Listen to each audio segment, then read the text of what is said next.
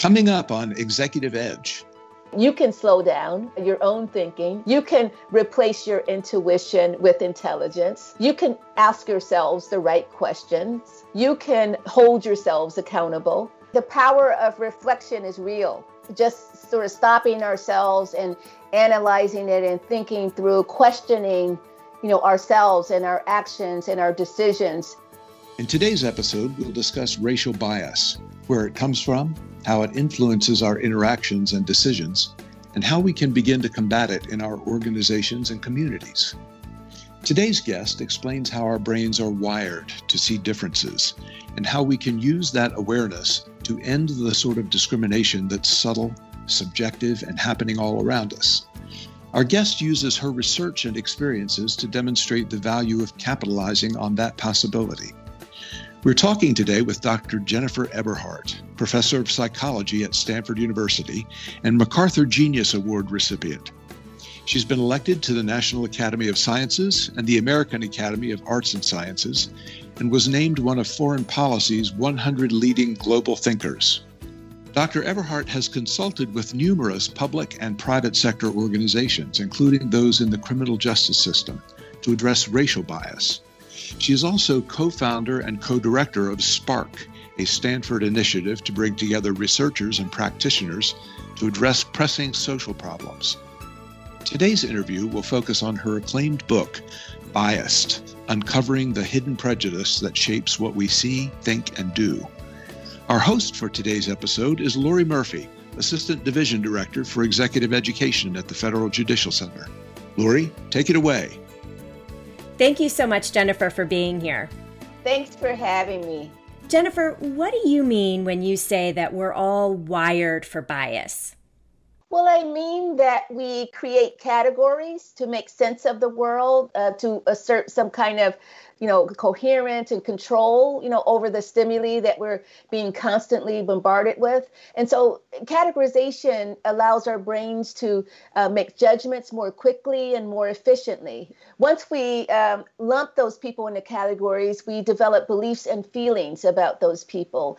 So bias refers to the beliefs and feelings uh, that we have about social groups that can affect our decision making and our actions, even when we're not aware of it. Is that where stereotypes come from?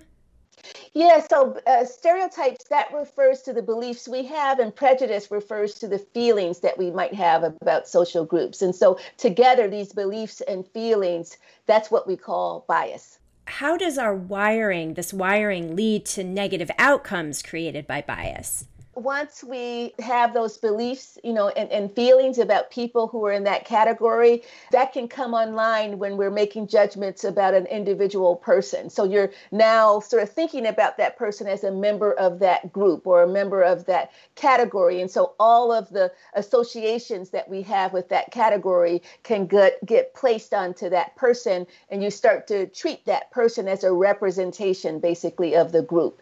And so if those um, beliefs and feelings are negative or bad, you know, that could lead to great harm, right? Mm-hmm. As you might imagine to that individual person. Sure. So let's talk about racial bias specifically for a moment and help us understand how fear might play a role in racial bias specifically first of all, we could kind of just talk about um, how bias gets triggered. And so we're all vulnerable to bias. Uh, so again, we're all sort of wired uh, to some extent for bias, but we're not acting on bias all the time. So bias uh, gets triggered as a function of our context or the situations that we're in.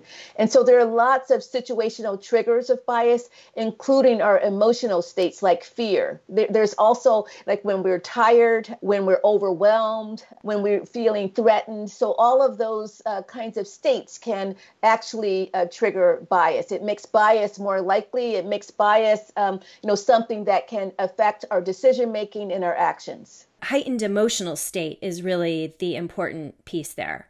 Oh yes, uh, it's it's critical when we are um, in that kind of heightened state. Uh, we rely uh, more on our intuition. We rely more on these sort of well-practiced associations that we've developed across a lifetime, and and that those associations will leap forward and influence how we're thinking and how we're deciding and how we're acting, basically. So, how do you know then that bias is playing a role? Well, it's hard to know if bias is playing a role for any individual situation, but we know again what the conditions are of bias. And so we know when bias is more or less likely as a general rule. The other thing we can do as scientists is place people into studies, right? Um, you you kind of put them in the exact same situation and you change one variable, you change the uh, one person's race so that they're either black or white. And then you look at how people you know, respond differently as a function of that one little change. Jennifer, how does bias play out in the criminal justice system? In laboratory studies, for example, we've shown that simply, you know, exposing people to black faces on a computer screen can lead them to see blurry images of guns uh, more quickly. And that's because there's an association there between blackness and crime. And we've also found uh, that bias can influence uh, who captures the attention of police officers. So, again, in laboratory studies, this time with police officers, so we prompt them to think of violent crime by, you know, uh, th- you know, having them think of shooting and capturing and arresting and so forth. And we found that when we do this, this leads them to focus their eyes on, on black faces and away from white faces. So, in, in a sense, it's a it's a way of looking at kind of racial profiling, right? When you're looking for, you know, criminal activity, who is it that you're focusing on. And we find that they're uh, more likely to focus on uh, Black people or Black faces in this um, situation. We've also found that the more people are reminded of racial uh, disparities uh, in the criminal justice system. So, for example, uh, the more black they think the prison population is, the more supportive they are of aggressive, um, you know, uh, police enforcement tactics like like stop and frisk and so forth you know, so what we're finding is that the racial disparities, right, in the criminal justice system can uh, lead people to think that there's something wrong with black people rather than something wrong with the system. And so the disparities in the system can strengthen the association uh, between blackness and crime and, and, police officers fall prey to this too when they feel that you know black people are you know committing more crime than other groups. That can uh, justify you know who they stop who they search who they handcuff who they arrest and so forth. So from their perspective they're stopping more black people because those are the people who are committing crime.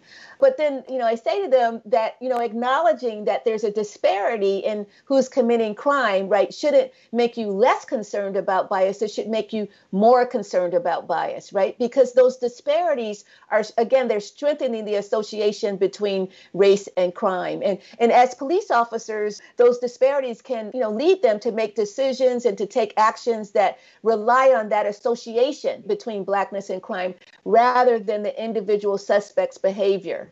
So it can lead them basically to racially profile. So it, and it can lead them to, you know, rely on those disparities, you know, rather than to relying on the individual person's, uh, uh, you know, behavior. And then also bias can play out in the courtroom. I, I, think when we're talking about the workplace, you know, a lot of listeners here, the, the workplace is the courtroom, right, to some extent. So we've actually had studies uh, that we've done where we've, you know, looked at how bias can play a role in death sentencing decisions so, for example, in one study, we used a large uh, data set of death eligible defendants, and we found that Black defendants with more stereotypically Black facial features were more than twice as likely to receive a death sentence than those with less stereotypically Black features. And this was the case even though we controlled for aggravators, uh, mitigators, we controlled for the severity of the crime. We even controlled for the defendant's attractiveness. And we found that no matter what we controlled for, you know, black defendants were punished in proportion to the blackness of their physical features. So the more black, the more death worthy. Wow. We had a hypothesis that race would matter there, but like it doubled the chances of, uh, you know, receiving a death sentence looking more black did. You know that was striking for us actually. So let's take this into the offices within the judiciary or any other organization. What about the interactions among leaders and staff for example? How does bias play out in those types of environments in the workplace, it's the, the same kind of uh, things that we've been talking about. Uh, if people are having to make uh, quick or split second decisions, if you don't have objective standards for evaluating others, you're relying on subjective standards like whether someone fits into the workplace, whether they're a team player. That's a recipe, you know, for having your decisions infected by bias. When there's a lack of accountability, when you're not tracking outcomes, you know, as a function of race or gender or other, you know, uh, categories. That's a, you know, an example of where you can have disparities that are being produced uh, to some extent by bias that are going unchecked. So, for example, you don't really understand the, the extent of, of a problem until you start to measure it. And so, just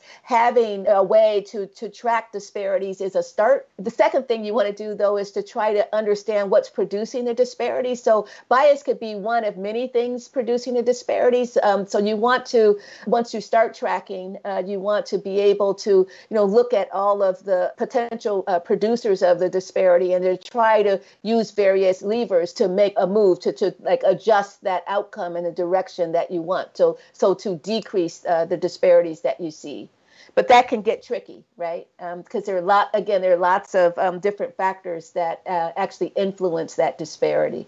As individuals, how can we check ourselves to see if we're acting on bias or perpetuating bias? Let me give you an example here. So, um, here in California, I've been working with a number of my uh, colleagues at Stanford, along with uh, members of a police department here. In this case, it's uh, the Oakland Police Department. And we were uh, interested in helping that police department to reduce the number of stops they made of people who were not committing any serious crimes. And we did this by simply adding a question to the form that officers complete as they're making a stop. And that question was Is this stop intelligence led? Yes or no? Now, what they mean by intelligence led is um, Did I have prior information to tie this specific person to a particular crime? And so, what we were doing here is getting officers to use evidence of criminal wrongdoing in place of intuition. Because bias happens when we're using our intuition, when we're not stopping and slowing down and sort of thinking, right? We're just kind of using, you know, our intuition about what's happening. And so, we wanted to interfere with that. And so, at the moment, the officer was deciding whether to pull someone over or not. And so, we did that with that question that reoriented them, you know, is this stop intelligence led, you know, yes or no? And we found that just adding that question led to, you know, fewer stops. And, and if we look at African American stops alone, we found that those stops fell by over 43% with the addition of this simple question to the form. So that um, how did that intervention work? Right, it slowed them down because we know that bias happens when people are making these quick split-second decisions. We uh, reoriented them to think about criminal wrongdoing ra- rather than intuition. We um, made them accountable, so we started tracking the, the number of stops that they made that were intel-led versus not. Right, so we introduced this new metric and then the um, police department actually incentivize those kinds of stops, right? So they prioritize these intel led stops over you know other kind of, of stops like pretextual stops or equipment violations you know and so forth because these were like oftentimes these were traffic stops. So here, you know, I've mentioned a number of different conditions of bias that we intervened on to lead to a different outcome, to fewer stops, and, and stu- fewer stops of African Americans in particular who were not involved in any serious uh, criminal wrongdoing. But you could take those same pr- uh, principles as an individual and use them as well, right? You can slow down your own thinking. You can replace your intuition with intelligence. You can ask yourselves the right questions. You can um, hold yourselves accountable. So all of the things that I just talked about, you know, as an organization, and in this case, as a police department, they, they were doing, we can do ourselves as individuals. And it sounds like as leaders, we can incentivize the kinds of behaviors that would lead to less bias than more bias.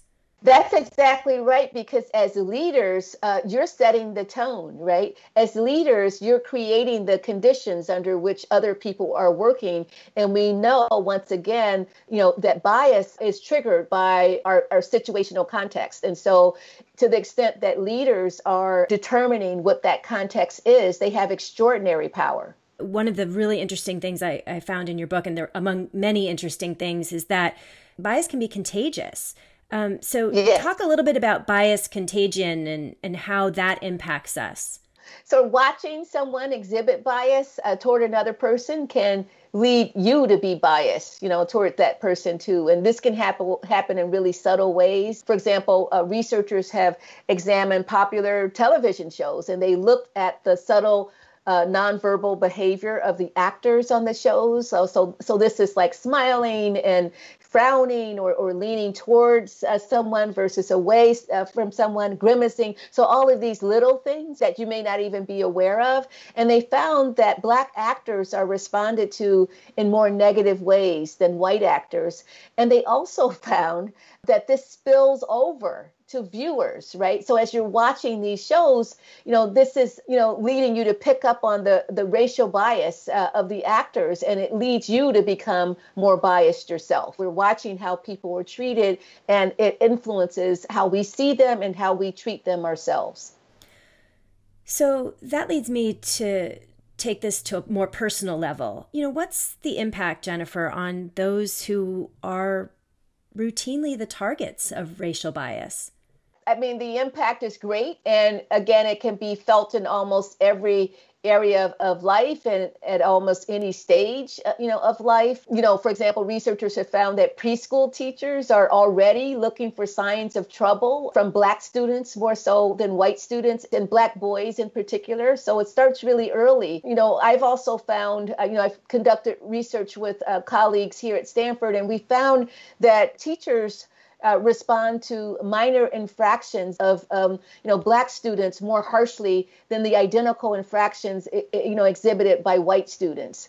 And, and, how teachers respond can influence you know the academic performance of those uh, children. It can influence their trust in the school. It can influence their identity as as learners. So yeah there's great impact an impact that affects not just their identity but but how they're going to do in life. Because if you're not successful at school that can have uh, you know a huge influence on your life outcomes. And i think for black people in particular there's research showing that if you're pushed out of school so if you you know for for high school dropouts 70% of them end up in the criminal justice system at some point in their lifetime. So we're talking about huge impacts here Hi, I'm Mark Sherman, host of the FJC podcast Off Paper. There's a lot of important discussion going on about racial bias right now.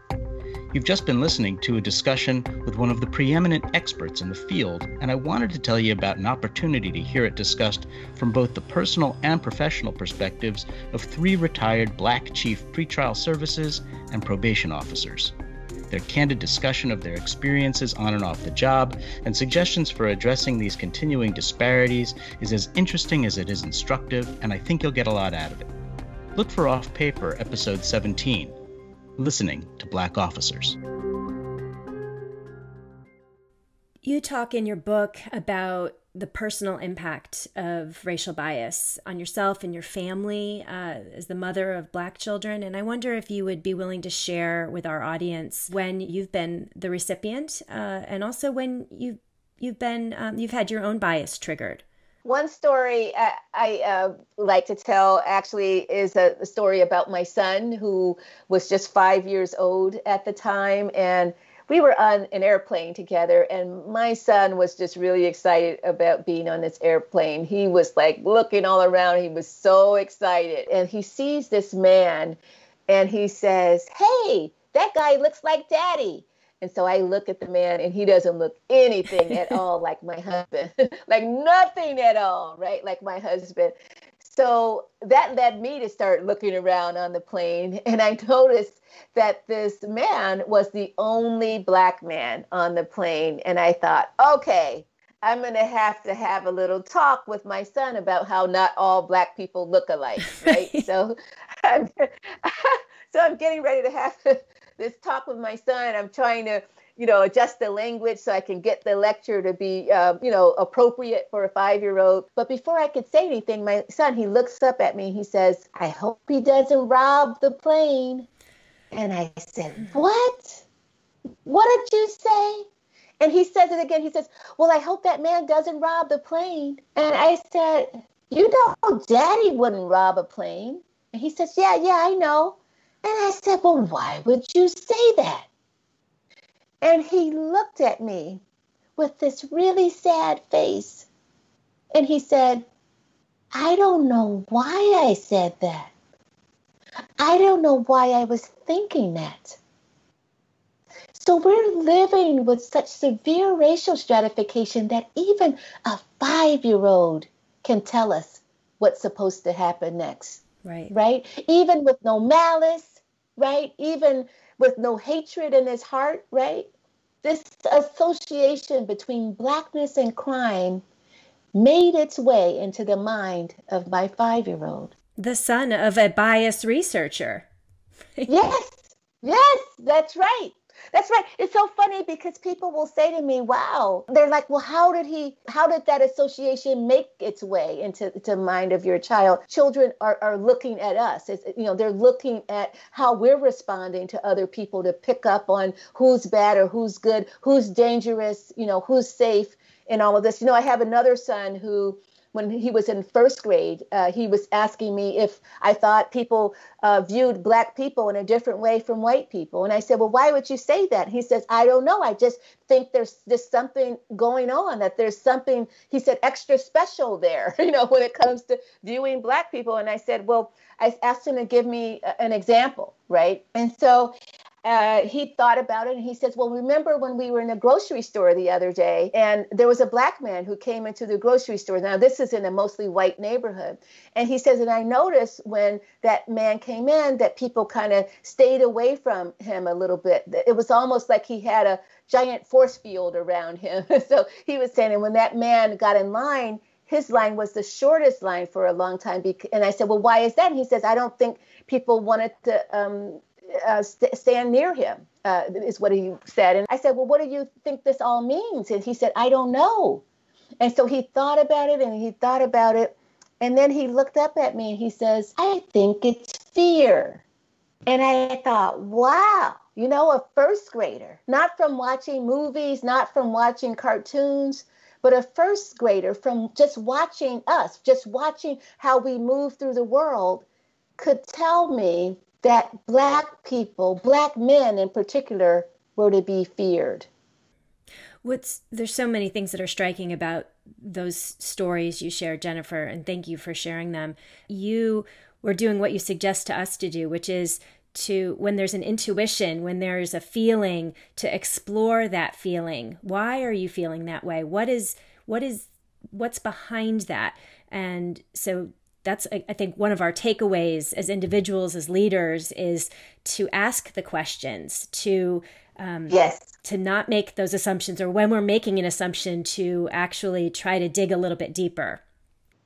Right. I mean the power of reflection is real. Just just sort of stopping ourselves and analyzing it and thinking through questioning you know ourselves and our actions and our decisions. It's just it's, it's another way of slowing down too. We were talking about slowing down. So and, and it's just kind of rethinking uh, in a way that we're sort of interrogating ourselves. And that definitely is, is a powerful tool to use against bias. In an organizational context or in a work context I, I, think one of the the uh, big tools you can use again is is um, you know looking at uh, your outcomes, right? Uh, looking at what outcomes your your institution is producing, looking at the racial disparities since we're talking about race uh, that are getting produced, and not just accepting you know those disparities as the kind of the natural order of things, but questioning you know, you know what, why, why is it that we have these disparities, and to look at it from different angles, and to look to see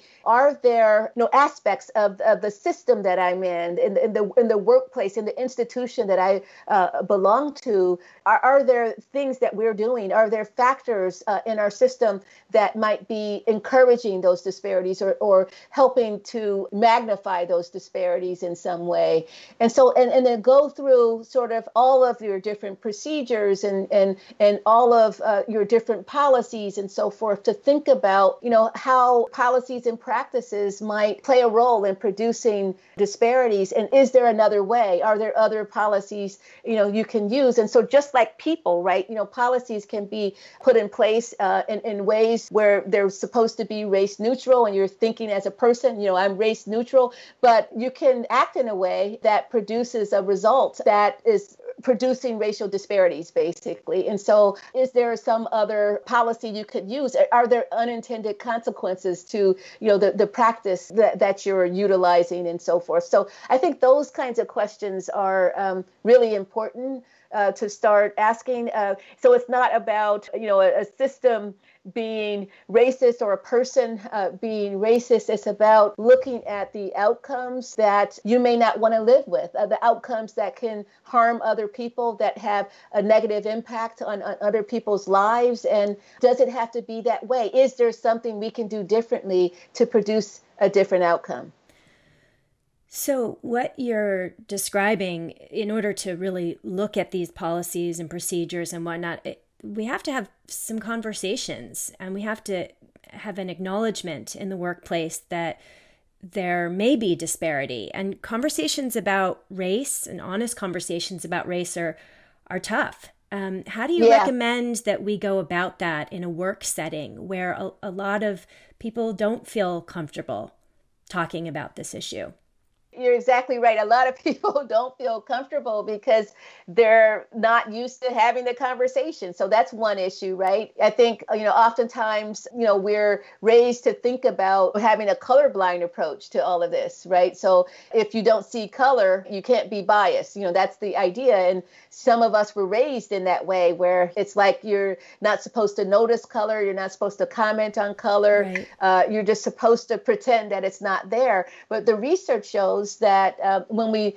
you know, when we're pushing ourselves not to see color, we also don't see the discrimination, the harm, you know, that comes uh, from color. And so, uh, so one way that we can address this is to actually talk about it, right? To uh, sort of talk about uh, what we're seeing, uh, to talk about bias, to talk about discrimination, to talk about racial diversity, like all of these things that you know oftentimes that we're uncomfortable with, and to, and I think um, you know science can help us there because science can give us the language to have these discussions in more productive ways. We can, through the science, point to findings about how bias could be operating and so forth. We can point to evidence based strategies, you know, for intervening on this. And so it's not like you're having a conversation and it's just uncovering all this negative stuff and it's nothing anybody can do about it but science teaches us that there is a lot that we can do right so you know science allows us to you know kind of use a language that that that kind of helps us to move from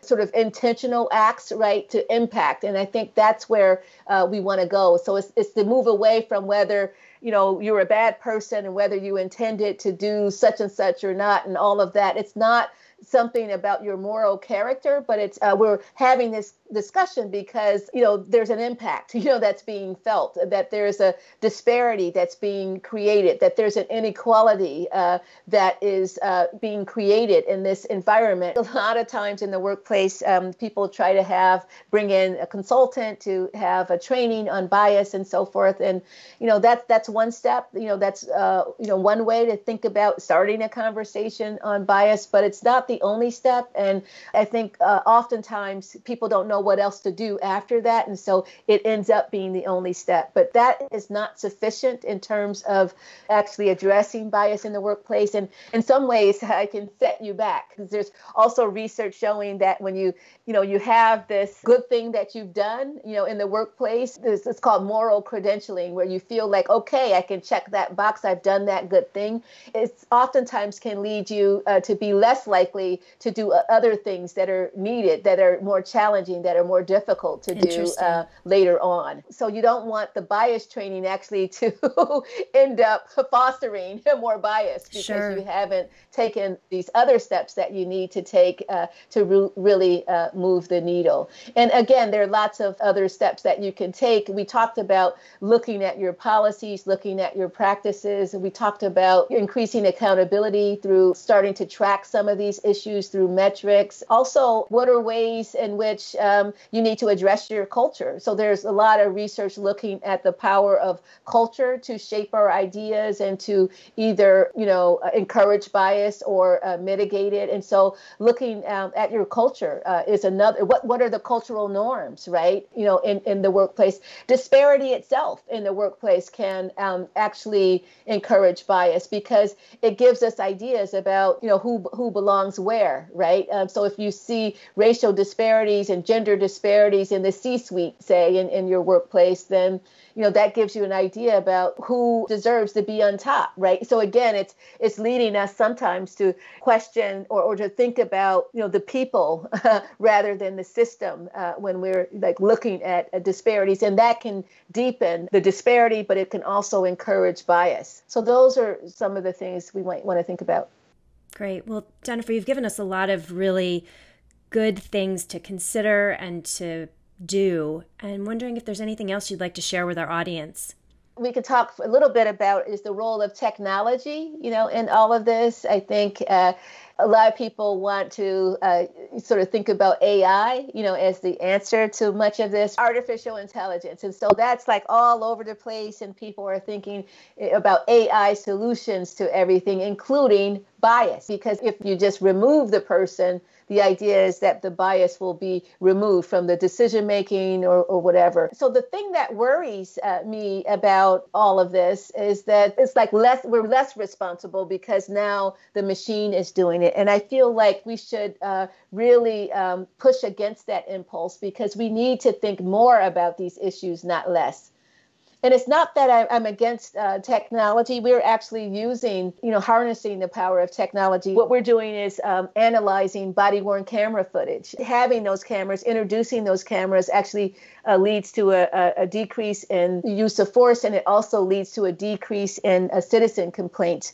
I, I think there's a huge power uh, there uh, with technology, but again, it's not the only answer. It's not the only way. And sometimes that technology could be used to set us back. We have all of these things and at different levels that we can leverage to really make a difference and really move the needle on this. So it sounds like what we really need is to be aware that we're we're all susceptible to bias and there are a number of different things we can do to counter that, but it's not a one and done kind of solution. We need to be really intentional over time and and look at a lot of different ways that we can even out the disparities. Is that fair to say? Yes, that's fair to say. Yes. Great. Well, Jennifer, this has just been a fabulous conversation. Uh, it was delightful to talk to you. Learned a lot by reading your book and even more from the conversation. And uh, we're just really thankful for you sharing your time with us today. Oh, thank you so much. I appreciate it. Thanks. Thanks, Lori, and thanks to those who are listening. A reminder that Jennifer Eberhardt's book is Biased Uncovering the Hidden Prejudice That Shapes What We See, Think, and Do. If you enjoyed this episode of Executive Edge, I invite you to listen to the August 19th edition of Court Web, where Professor Eberhardt, along with Judge Bernice Donald, retired Judge Jeremy Fogel, and host Brenda Baldwin White discuss how bias can impact our daily lives. If you'd like to hear more episodes of Executive Edge, visit the Executive Education page on fjc.dcn and click or tap on Executive Edge Podcast. Did you know that Executive Edge can be delivered directly to your computer or mobile device? Simply go to your podcast app, search for Executive Edge, and subscribe so you don't miss an episode. Executive Edge is produced by Shelley Easter, directed by Craig Bowden, edited by Ursula Maurer, and our program coordinator is Anna Glashkova. Special thanks to Michael Siegel and Chris Murray. I'm Jim Chance. Thanks for listening. Until next time.